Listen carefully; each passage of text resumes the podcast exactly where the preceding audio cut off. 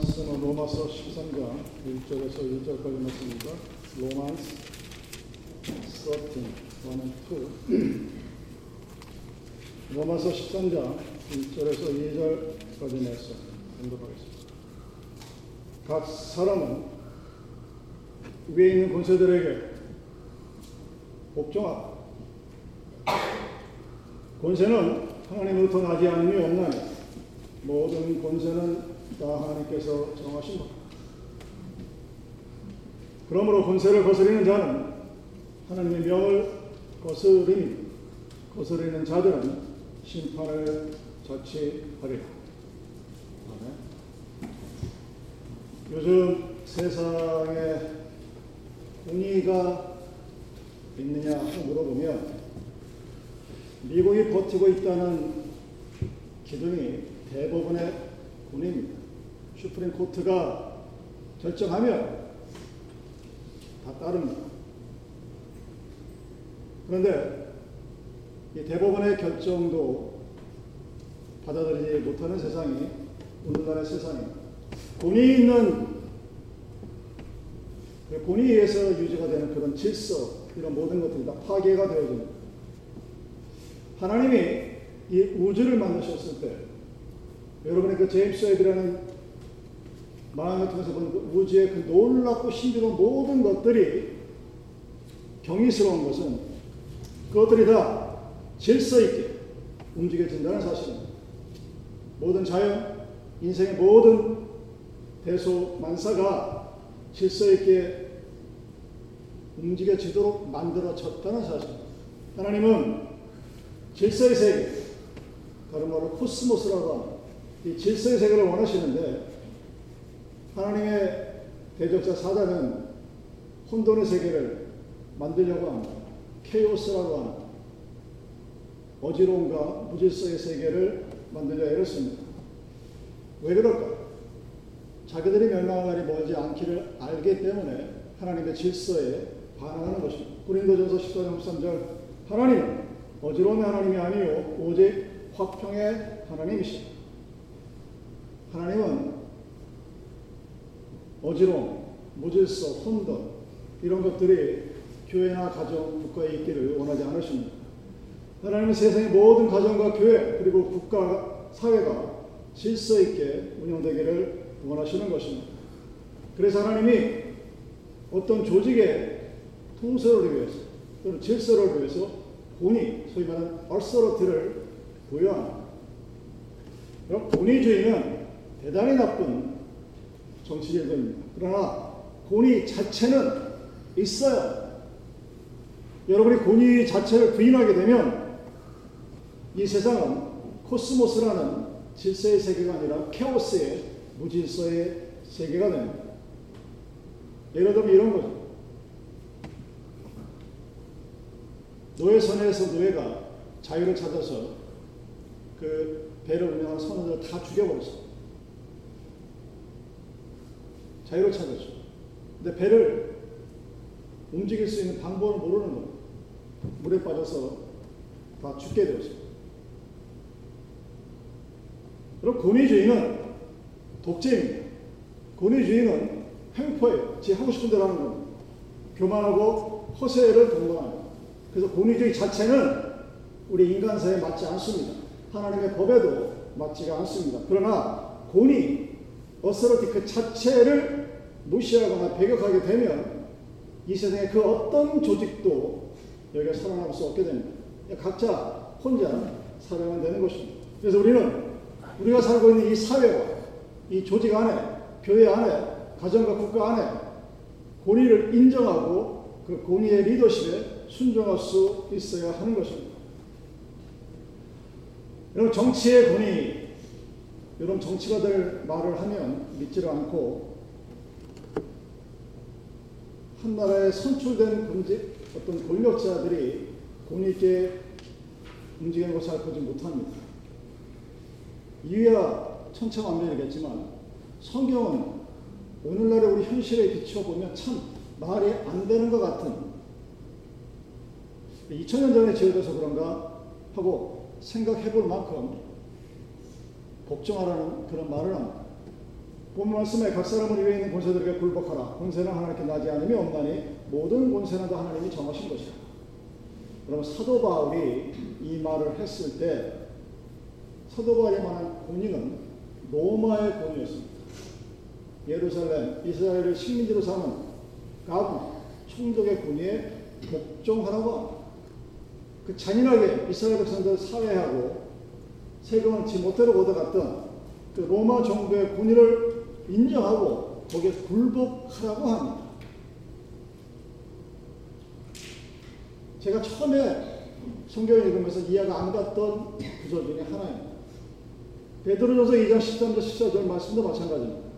베드로가 이렇게 얘기합니다. 인간을 세운 모든 제도를 주를 위해 순복하되 혹은 위에 있는 왕이나 혹은 악행하는 자를 징벌하고 선행하는 자를 포장하기 위하여 그의 보낸 방백에게 하라. 이거 완전히 정권에게 아부하는 것처럼 들려요. 저는 이해를 못했습니다. 사람들을 시민들을 사주겠던 정권에 복종하고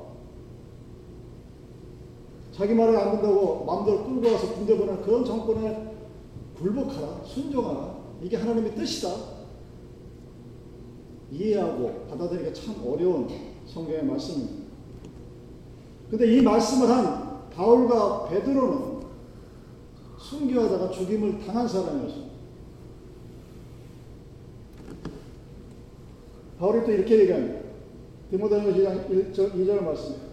또 그러므로 내가 첫째로 권하노니 모든 사람 위하여 간구와 기도와 도구와 감사를 하되 임금들과 높은 지에 있는 모든 사람을 위하여 이는 우리가 모든 경건과 단정한 중에 고요하고 평안한 생활을 하려 함이니 이것도 역시 이해가 안 가는 아니 이해가 안 가는 것이 아니라 받아들이기 힘든 오늘날의 현실에서는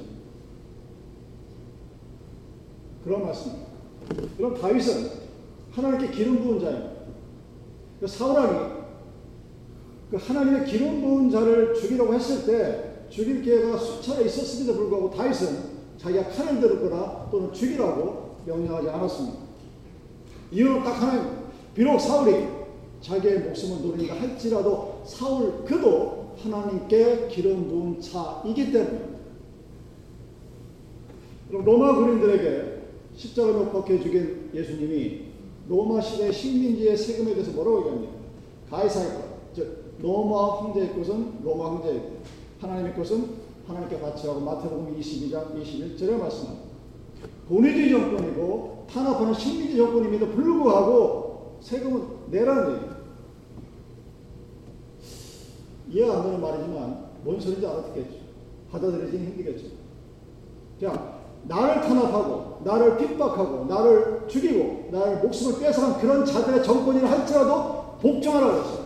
하물며 하나님의 나라는 교회와 신민국가에서의 공의와 복종은 더 말할 필요도 없을 것입니다.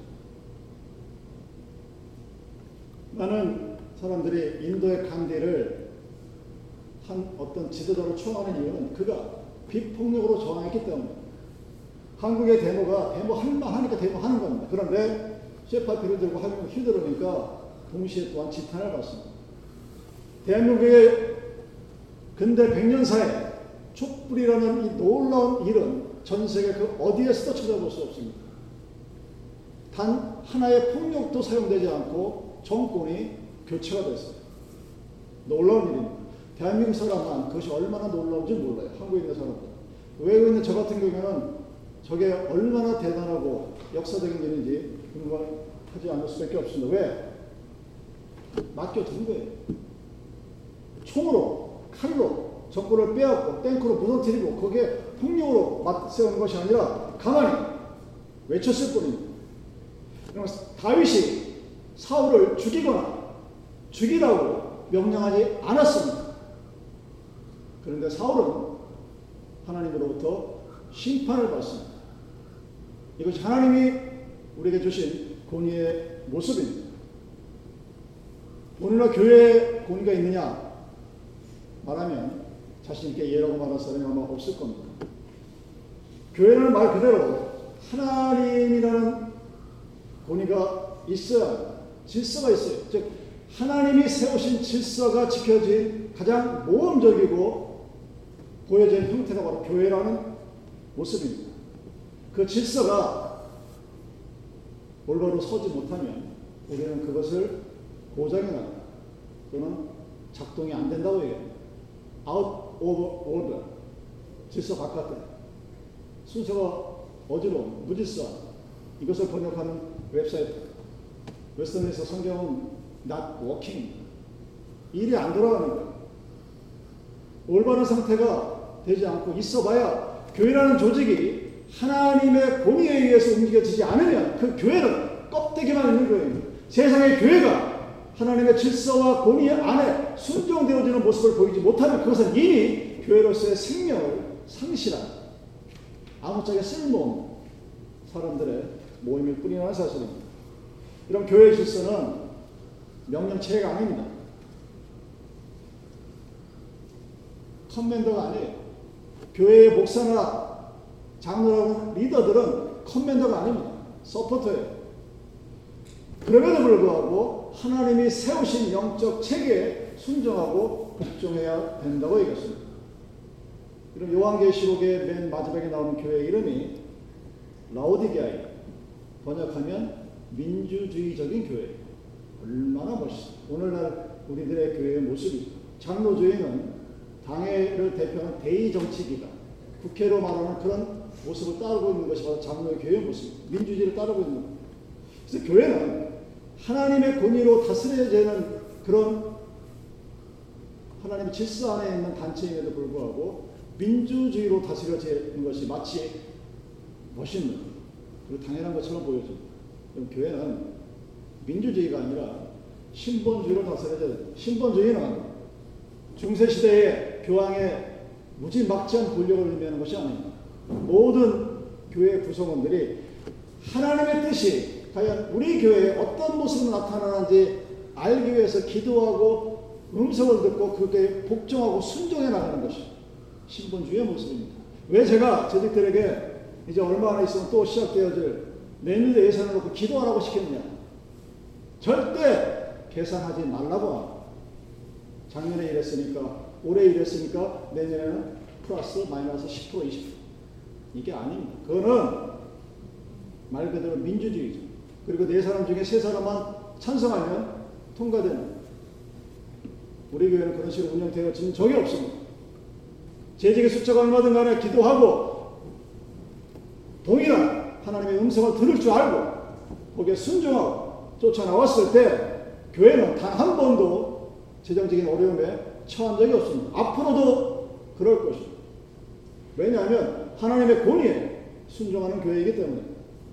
히브리서 13장 17절 너희를 인도하는 자들에게 순종하고 복종하고 저희는 너희의 영혼을 위하여 경성하기를 자기가 회개할 자인같이 하는 저희로 하여금 즐거움으로 이것을 하게 하고 빈식으로 하게 말라. 그렇지 않으면 너희에게 유익이 없느니라. 교회 지도자들에게 순종하고 복종하라는 얘기. 순종 오베 마음으로 동의하면서 기쁨으로 종을 따르는 것입니다 복종 마음은 그렇지 않은데 어쩔 수 없어 따를 수밖에 없는 그런 의미를 이 순종과 복종이라는 모습을 어떻게 설명할 수 있을까? 우리들이 살고 있는 삶의 모습 속에서 여러분들 매일매일 운전을 하죠. turnpike라는 고속도로 하이웨이를 달릴 때 speed limit이라는 것이 있습니다. 그 speed limit은 그것을 지, 넘어간다고 해서 사고 나는 건 아니에요. 근데 그 speed limit을 지켜라고 합니다. 넘어 그 speed limit을 지나가면 여러분 잘 아시죠? 티켓을 먹죠. 그리고 벌금을 내고 코트에 가야 돼요. 여러 가지 불이익이 있다는 그 지킵니다. 왜 지키느냐? 그렇게 하는 것이 모든 사람에게 안전을 도모하기 때문에 나도 좋고 나와 함께 운전하는 모든 사람이 좋기 때문에 그래서 그래서 너무 빨리 가도 안 되고 하이웨이에서 너무 늦게 가도 안 됩니다. 아워 밑으로 가면 그것도 역시 티켓을 받게 되죠. 왜냐하면 교통 흐름을 방해하기 때문에 우리가 너무나 잘하고 익숙한 모습입니다. 여러분 순종이라는 것은 고속도로의 그 흐름이라는 것이 있어요. 60마일, 60마일을 쭉 일정하게 갑니다. 여러분들이 장거리 운전을 해 보셨겠지만 일정한 속도로 앞차의 거리를 적당히 유지하면서 스피드 리밋을 지키고 그 차선 따라 쭉 차선 변경 없이 쭉 따라가면 같은 시간을 운전해도 훨씬 편해요. 피곤하지가 않습니다. 그렇게 세상의 삶을 살아가는 모습이 순종의 모습입니다. 복종은 어떤 모습이냐? 가다 보니까 앞에 차가 마음에 안 들어. 패스오버라는 추월을 하고 자기 목표를 막 달려. 아니면 뭐 급한 일이 생겨서 차를 막 몰기도. 근데 앞에 보니까 경찰관 아저씨가 번쩍번쩍거리고 서 있네. 그럼 갑자기 속도를 맞추죠. 마음이 착해서? 아니. 안 그랬다간 불이익이 생겨요. 그 모습은 복종을 하긴 한 것 같은데 스피드 리듬을 지키긴 했지만 순종의 모습은 아니에요. 우리들의 삶에서 이런 모습들을 자주 보게 됩니다. 매일매일 운전하면서 여러분이 왜 운전할 때 피곤한지, 왜 운전할 때마다 신경을 곤두쓰고 저기는 경찰이 있고 저기는 뭐가 있고 교통법규 지키면서 철저히 가면 하나도 불편하지가 수치가 옆에 있는지 hidden 카메라가 있는지 hidden police가 있는지 신경 쓸 필요가 없습니다. 그냥 내 살던 삶대로 쭉 살아가면 참 편해요. 근데 그것을 어긋나게 되면 지키긴 하지만 피곤한 삶을 살아갑니다. 여러분 성경은 이 순종과 복종의 모습을 어떤 모습으로 우리가 설명하고 있는지 한번 살펴보기로 합니다. 사도행전 20장에 사도 바울이 공에 붙들려갔어요. 거기 가서 큰 소리를 뻥칩니다. 나는 오늘날까지 범사의 양심을 따라 하나님을 섬겼노라 하고 자신있게 외쳤더니 대제사장 아냐니아가 바울 곁에 있는 사람에게 저 녀석 입술 한번 때려라 입술을 팍 때려버립니다. 호스레 사도 바울이 매를 맞았으니 화가 났죠. 뭐라고 얘기합니까? 회칠한 담이 하나님이 너를 치시고 내가 나를 율법대로 판단한다고 앉아서 율법을 여기고 나를 치라 한다. 네가 뭔데 율법을 가지고 감히 나를 치라고. 내가 하나님께 보안 바울이라는 사람 하고 큰 소리를 뻥뻥 치니까 옆에 있는 사람이 하나님의 대제사장을 네가 욕하느냐 한마디 두 마디 안 했습니다. 네가 뭔데 감히 하나님께서 세우신 대제사장을 욕하느냐고 하니까 사도 바울이 즉시 이렇게 말합니다. 나는 그가 제사장인 줄을 알지 못하였 기록되었으되 너의 백성의 관원을 비방하지 말라 하였노. 사과는 아 골라야지. 오 미안해. 내가 너 대세자인 거 몰랐어. 내가 한말 취했어. 잘못했어. 맞은 사람이에요. 내가 하나님의 종입니다 했다가 입좀 맞았는데 그 사람 그렇게 나를 때린 사람이 대제사장이라고 하니까 즉시 그 권위에 인정을 하고 자기 잘못을 인정한다. 바울. 이게 이해가 됩니까? 예수를 죽였던 제사장이 우리들 입장에서는 그 아나니아 그 대제사장을 용서할 수가 없습니다. 아나니아가 지가 대제사장 대제사장인지 얼마나 많은 사람을 죽이고 예수를 십자가에 매달라고 하겠습니까? 우리는 용서가 안 돼요. 그런데 매를 맞은 사도 바울이 그 대제사장의 앞에 내가 당신이 대제사장인 줄 모르고 함부로 말한 거 잘못했습니다. 사과를 합니다.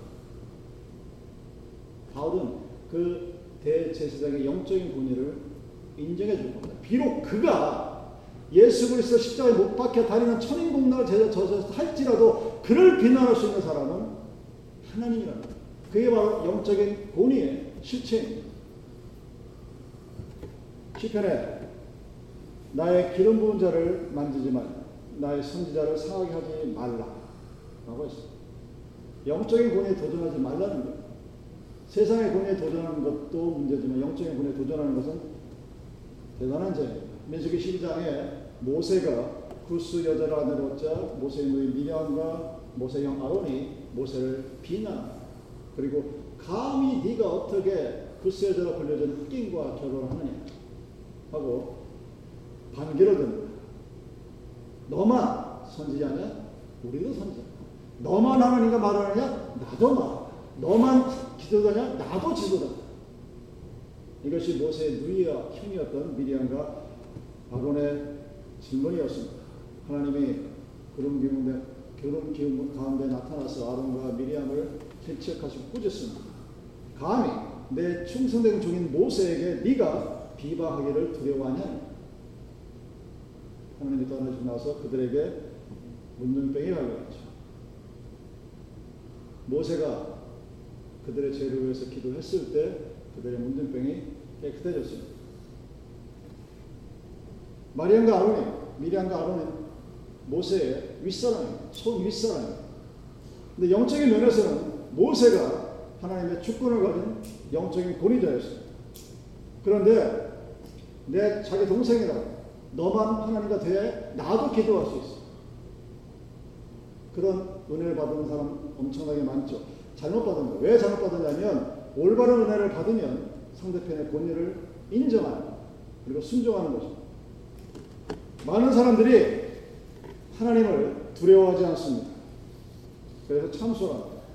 근데 하나님은 말씀드렸다시피 아나니아를 우리가 심판하는 것이 아니에요. 예수를 십자에 못 박힌 그를 심판하는 분은 오직 하나님 한 분이십니다. 요한계시록 10장 11절과 12절 말씀 이제 우리 하나님의 구원과 능력과 나라와 또 그의 그리스도의 군세가 이루었으니 우리 형제들을 침소하던 자, 곧 우리 하나님 앞에서 밤낮 참소하던 자가 쫓겨나가 있을진지 이는 마귀가 자기 때가 얼마 못된 줄 알므로 크게 분내어 너에게 내려갔으니 마음에 안 들 부분이 많겠죠. 목사나 장로, 집사가 인간 같은 인간인데 얼마나 완벽하겠습니까?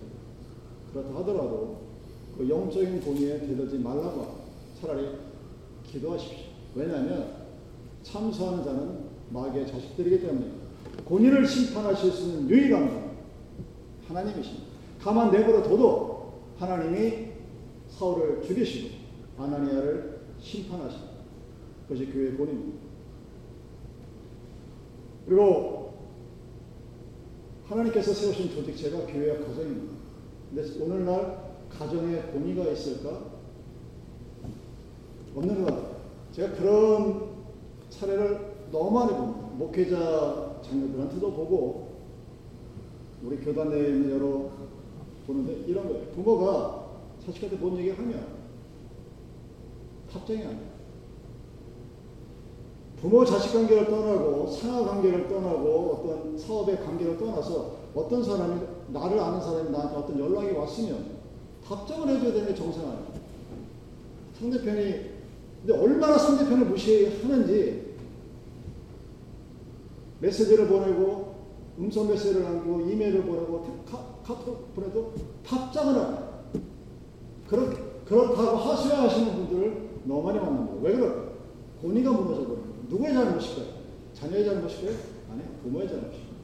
부모가 부모로서의 권위를 올바로 세우지 못합니다. 가정은 깨트려져 버리죠. 왜냐하면 권위가 무너지니까 부모의 오소리티가 없으니까 그 가정의 질서가 깨지고 무너지고 황폐해지게 되고 아이들 집 멋대로 살아가고 그리고 그것이 마치 요즘에 새로운 트렌드인 거죠.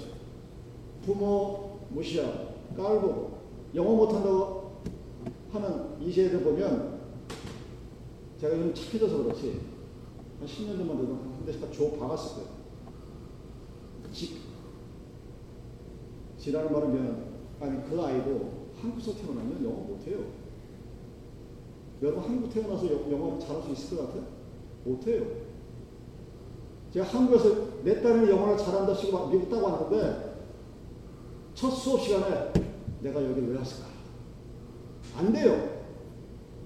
그런데 그 영어 잘하는 게뭐 저거라고 부모를 영어 못하다 따라 뭉개는 2세 1.5세도 내가 수없이 많이 봤습니다. 교회 다니는 아이.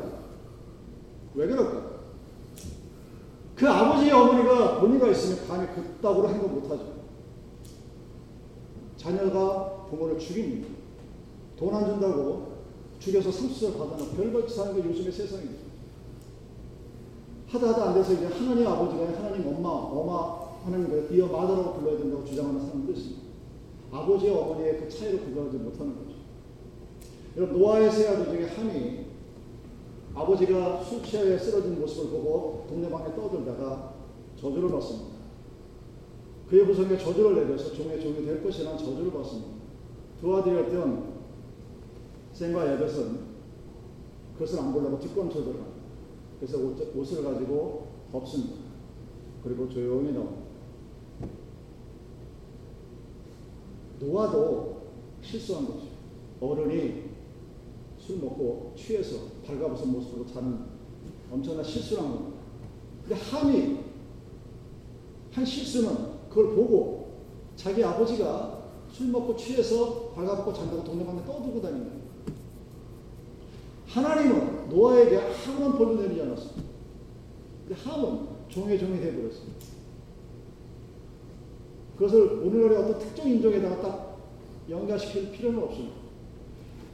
누군가의 권위를 무시하고 그 권위에 대해서 참수하고 내뱉어내는 자들에게 하나님께서 종의 종이 되는 벌을 내리셨습니다. 센과 야벳은 감췄죠. 자기 부모의 치부를 덮어주었습니다. 그랬을 때 하나님께서 이렇게 말씀하십니다. 하나님, 나 여호와가 내게 준 땅에서 내 생명의 길리라고 하십니다. 부모를 공경했을 때이 부모에 대한 10개명 중에 이 첫 번째가 살인이나 가늠하지 마라, 도둑질하지 마라보다 더 우선시해서 나타납니다. 우리 인간에게 주어진 첫 번째 계명이 부모를 공경하라요. 에베소 1장 1절 3절도 마찬가지 말씀입니다. 자녀들아 너희 부모는 주 안에서 순종하라. 이것이 옳으니라. 내 아버지 어머니를 공경하라. 이것이 약속있는 첫 계명이니 이는 내가 잘되고 땅에서 장수하라. 신명기 21장에 부모를 거역하고 고집대로 행하는 아들, 딸이 있으면 어떻게 하고 되어 있습니까? 돌로 쳐 죽여하고 되어 있습니다. 그 율법입니다.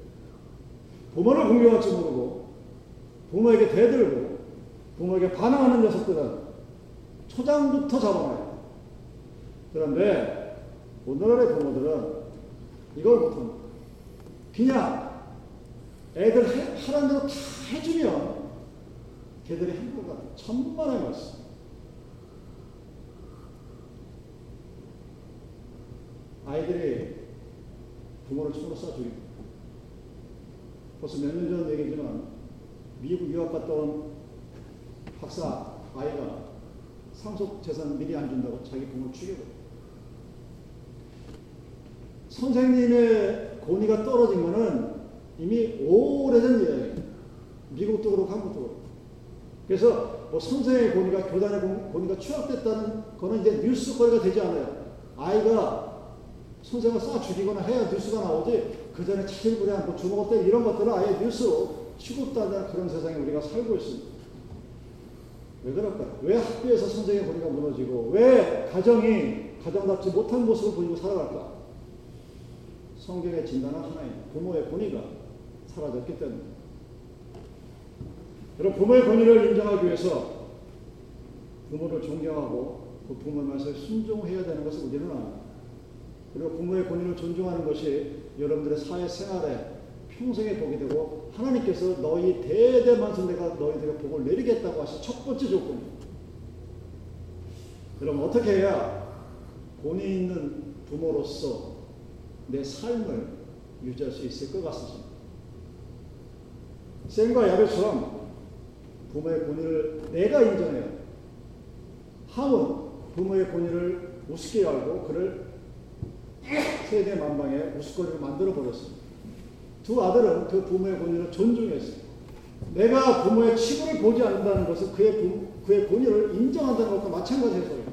뒷걸음질해서 그의 치부를 감춰줬습니다. 그렇게 했을 때 셈과 야벳의 자손들이 그의 부모가 한 행위를 보게 됩니다. 여러분들이 내 부모의 권위를 지키고 싶다면 그래야 내 자녀들이 내 평생의 만만의 복을 누리고 살기를 원하는데 먼저 여러분들은 여러분들의 부모의 권위에 순종하는 삶을 먼저 사셔야 합니다. 부모님이 살아 계시다. 그래야 자식들이, 자녀들이 그걸 보고 따라요. 남욕하지 마십시오, 여러분. 모든 자녀들은 나와 부인을 닮은 우리들의 복사품들입니다. 부모의 권위가 등등해서 남편의 권위가 없어지죠. 제가 오늘 목사님이 하신 말씀, 요즘 아들 낳으면 천대받는 딸을 낳아야 대접을 받는 이유가 뭡니까? 뭐 다 알고 있는 얘기긴 한데 물어봤더니 자기는 딸네 집에 가면 식사 대접을 받는 딸이 살고 있는 집에 딸네 엄마가 친정 보고 놀러 가면 아무 때나 애니 다 웰컴인데 아들 가진 부모는 그 집에 방, 아들 집에 방문하려면 며느리에게 내가 가도 되니? 하고 물어봐서 허락을 받고 바로 가는 게 아니라 며칠 있다 와요. 근데 그럼에도 재밌는 모습이긴 한데 잘 이해가 안 되는 그런 모습. 뭐 딸 그러는 까지 좋겠는데 아들 보면 왜 그러면 안 되지? 뭐 때문에 그런 것 같습니까? 남자의 권위, 남편의 권위가 깡그리 무시당하는 세상에. 근데 성경적으로는 전혀 맞지 않는 세상의 모습이 창세기 3장 16절 남편은 너를 다스릴 것이며 남자가 창조되었고 그 위에 여자가 창조되는 것이 창세기의 창조 순서이자 시간입니다.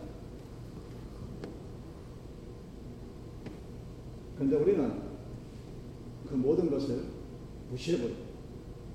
여러분 에베소 5장 13절 그러나 너희도 각각 자기의 아내 사랑하기를 자기가 취하고 아내도 그 남편을 경외하고 불변의 진리자 하나님의 명령입니다. 아내와 남편이 넘버원 넘버투를 따지는 게 아닙니다. 아내와 남편, 남자와 여자는 혼자서는 살 수 없는 존재. 근데 우리는 그 하나님의 질서를 무시합니다. 남자가 먼저 나와 있는 것처럼 보이지만 결국 남자와 여자가 서로의 권위를 인정하라는 겁니다. 그 딸네 집에 가는 부모나 아들 집에 가지 못하는 부모나 똑같이 남자와 여자에 대한 권위를 서로 인정하지 않기는 마찬가지입니다. 내가 너보다 낫다가 아닙니다. 부부 사이에 내가 너보다 낫다든가 목사와 모든 교회 관계 목사가 너보다 위다 내 밑이다 이런 관계가 아니라는 얘기입니다. 하나님의 질서는 상하 관계가 아니에요. 하나님의 질서는 상호 우전적인 관계입니다. 하나님의 질서는 하나님의 권위는 하나님의 말씀에 순종하는 그 모습 속에서 이루어지는 것입니다. 내가 너를 인정하는 목사는 장로와 집사의 권위를 인정하고 존중하는 겁니다. 여러분들은 목사의 권위를 인정하고 존중해요. 그것이 하나님이 세우신 교회의 질서 법칙입니다. 누가 누구에게 명령을 내리고 누가 누구에게 지시하고 따르라고 앞에 끌고 나가는 여러분 그것은 세상의 조직 체계입니다. 돈 받고 살아가는 계약 관계 하나님은 그런 계약을 우리들과 하신 적이 없습니다. 상하 관계가 아닙니다 여러분. 수익적인 관계도 아닙니다. 상대편에 대한 나의 일방적인 성격은 더더욱 아닙니다. 그것은 굴종이지 복종도 안 됩니다. 하나님은 우리들에게 순종하기를 원하시는 겁니다. 남편, 아내, 자녀와 부모, 교회와 성도, 목사와 성도의 관계, 서로를 존중하는 관계, respect each other. 상대의 권위를 인정하여 바로 그 나라가 하나님 나라의 모습입니다. 목사의 권위가 하나님의 권위보다 위에 있지 않습니다. 실세라고 불리는 장로의 권세가 하나님보다 당연히 위에 있지 않습니다. 그 권위는 하나님으로부터 인정되어질 때만이 축복받는 본인의 모습인 것입니다. 누군가를 위한 성기 아닙니다. 함께 살아가는 나라가 하나님이 만드신 나라입니다. 여러분 착각하지 마십시오. 나는 주를 위하여 내 목숨을 바쳤노라. 하나님은 여러분에게 내, 네 목숨 내놔라 하고 얘기한 적이 없어요. 그건 구약입니까? 하나님은 나와 함께 걸어가. 나와 함께 가자. 내가 너와 함께 할 것이다. 항상 그렇게 말씀하시죠. 내가 너와 함께 할 것이다. 하나님이 나에게 말씀하셨지. 하나님 내가 등심을 함께 떨어지지 않겠습니다. 얘기해 봐야 우리의 연약한 믿음은 순간순간 흔들리고 넘어지고 깨지고 엉망진창이 되어버려요. 여러분 사, 세상 살아가면서 누군가를 위해서 살아간다고 스스로를 합리화시키거나 좀 멋있게 보이는 그런 모습으로 살아가지 마시고 피곤해요. 남편이 아내를 위해서 사는 게 아닙니다. 아내 또한 마찬가지입니다. 부모가 자식만을 위해서 사는 게 아니에요. 자녀가 부모를 위해서 희생하는 것도 아닙니다. 여러분들이 교회를 위해서 희생하고 봉사하고 세상의 모든 것을 버린다고 하나님이 좋아하실 것 같습니까? 아니요. 하나님은 여러분들이 하나님과 함께 세상에서 임마누엘의 하나님과 함께 살아가는 모습을 보여주는 것을 더욱 좋아하시고 그렇게 살기를 원하십니다. Not for, but with it. 누군가를 위해서 내 모든 것을 바쳐놓으라고 스스로를 현혹하지 마십시오. 우리는 함께 걸어가야 우리 안에 있는 가정 속에서, 사회 속에서, 교회 안에서 우리가 관계하는 모든 사람들과 함께 서로 with 하는 사람 그것이 바로 하나님이 세우신 나라의 모습입니다. 권위가, 국가가 세운 권위가 있습니다. 교회가 세운 영적인 권위가 있습니다. 가정이 세운 부모의 권위, 남편과 아내의 권위가 있습니다. 이 모든 것들을 여러분 존중해 여기십시오. respect, 존중하십시오. 왜냐하면 그 모든 권위는 하나님으로부터 나온 것이기 때문에 every respect from God. 하나님이 우리에게 권위를 허락하신 것입니다.